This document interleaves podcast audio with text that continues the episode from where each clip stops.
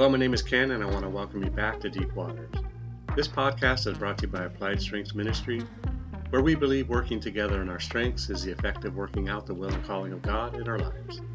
The title of this message is Church Purpose. This is Series 2, Episode 9 of 28. So now, after that snack in the last episode, hopefully as we take apart Hebrews 13 17, we will have a better understanding of its significance for our lives today. If you need to review last week, then take time to do so, as each message stitches from the last one and into the next one. After all, forward progress is always worth the time and investment. Hebrews 13:17.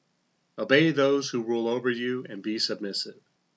And all the guys say, Man, I thought that obeying and being submissive was for my wife and not for me. And if you thought that, put your seatbelts on. We're going to enjoy this ride for they watch out for your souls. This is a reminder of the enormity of your responsibility for anyone wanting to be something in God's church.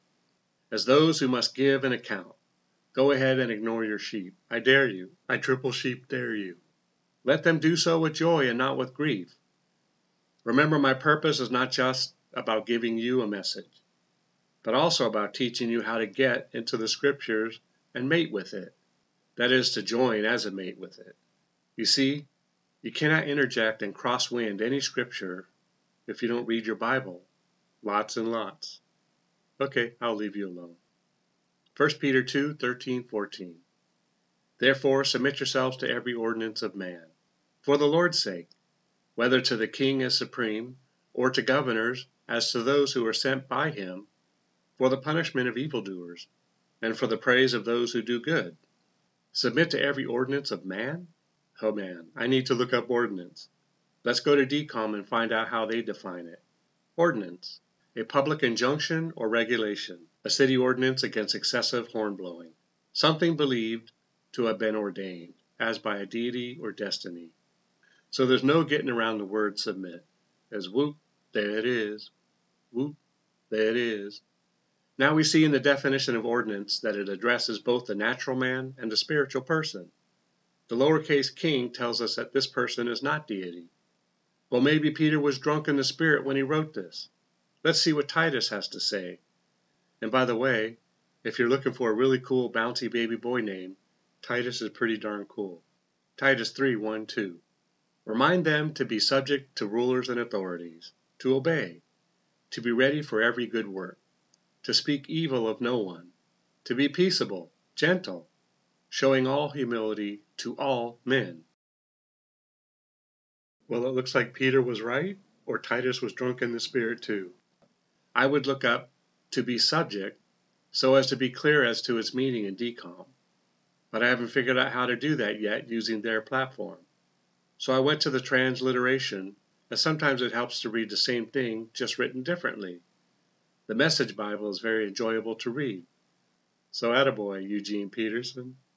Titus 3 1 2. Remind the people to respect the government and be law abiding, always ready to lend a helping hand. No insults, no fights. God's people should be big hearted and courteous. Now, what the big hearted courteousness is going on here? I thought we were to hate the world systems, to stay away from everyone who is not a, well, you know, Christian. Nopey dopey. We are to join in the mixer and show them why they need Jesus. And it isn't always preaching to them. Remember, ears can't hear, eyes can't see. We cannot be ready to lend a helping hand if we are, us three let us be, Christians. And to the point, Ken, okay, this is why we are to submit and obey. Now there will be some tough calls that you may have to make. I say may as I don't like to deal with hypotheticals. I've heard some say that Peter and John made quite a statement against authority in their day. Acts 4:19. But Peter and John answered and said to them, Whether it is right in the sight of God to listen to you more than to God you judge.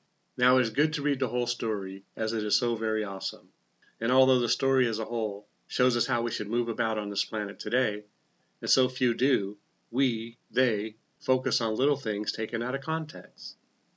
Yes, you guessed it. I am talking about me back in my baby Christian days. So one day I got this revelation, which is that it wasn't the government that had issue with Peter and John, but the religious fruit beans. Acts 4 1 and 5 6. Now, as they spoke to the people, the priests, the captain of the temple, and the Sadducees came upon them. And it came to pass on the next day that their rulers, elders, and scribes, as well as Annas the high priest, Caiaphas, John, and Alexander, and as many as were of the family of the high priest, gathered together at Jerusalem.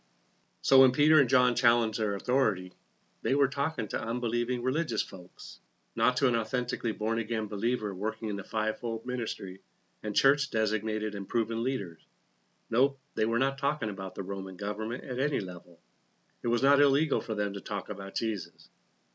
And when the unbelievers tried to make it a thing, that is when Peter and John stated, whether it is right in the sight of God to listen to you more than to God, you judge.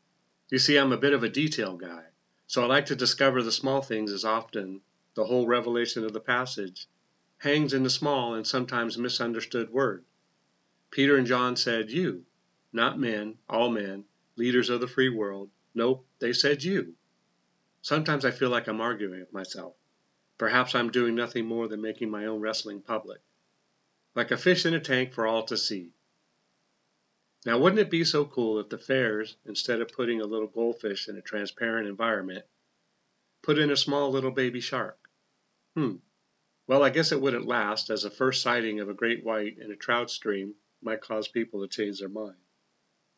Speaking of salad, Matthew 22:21 states, They said to him, Caesar.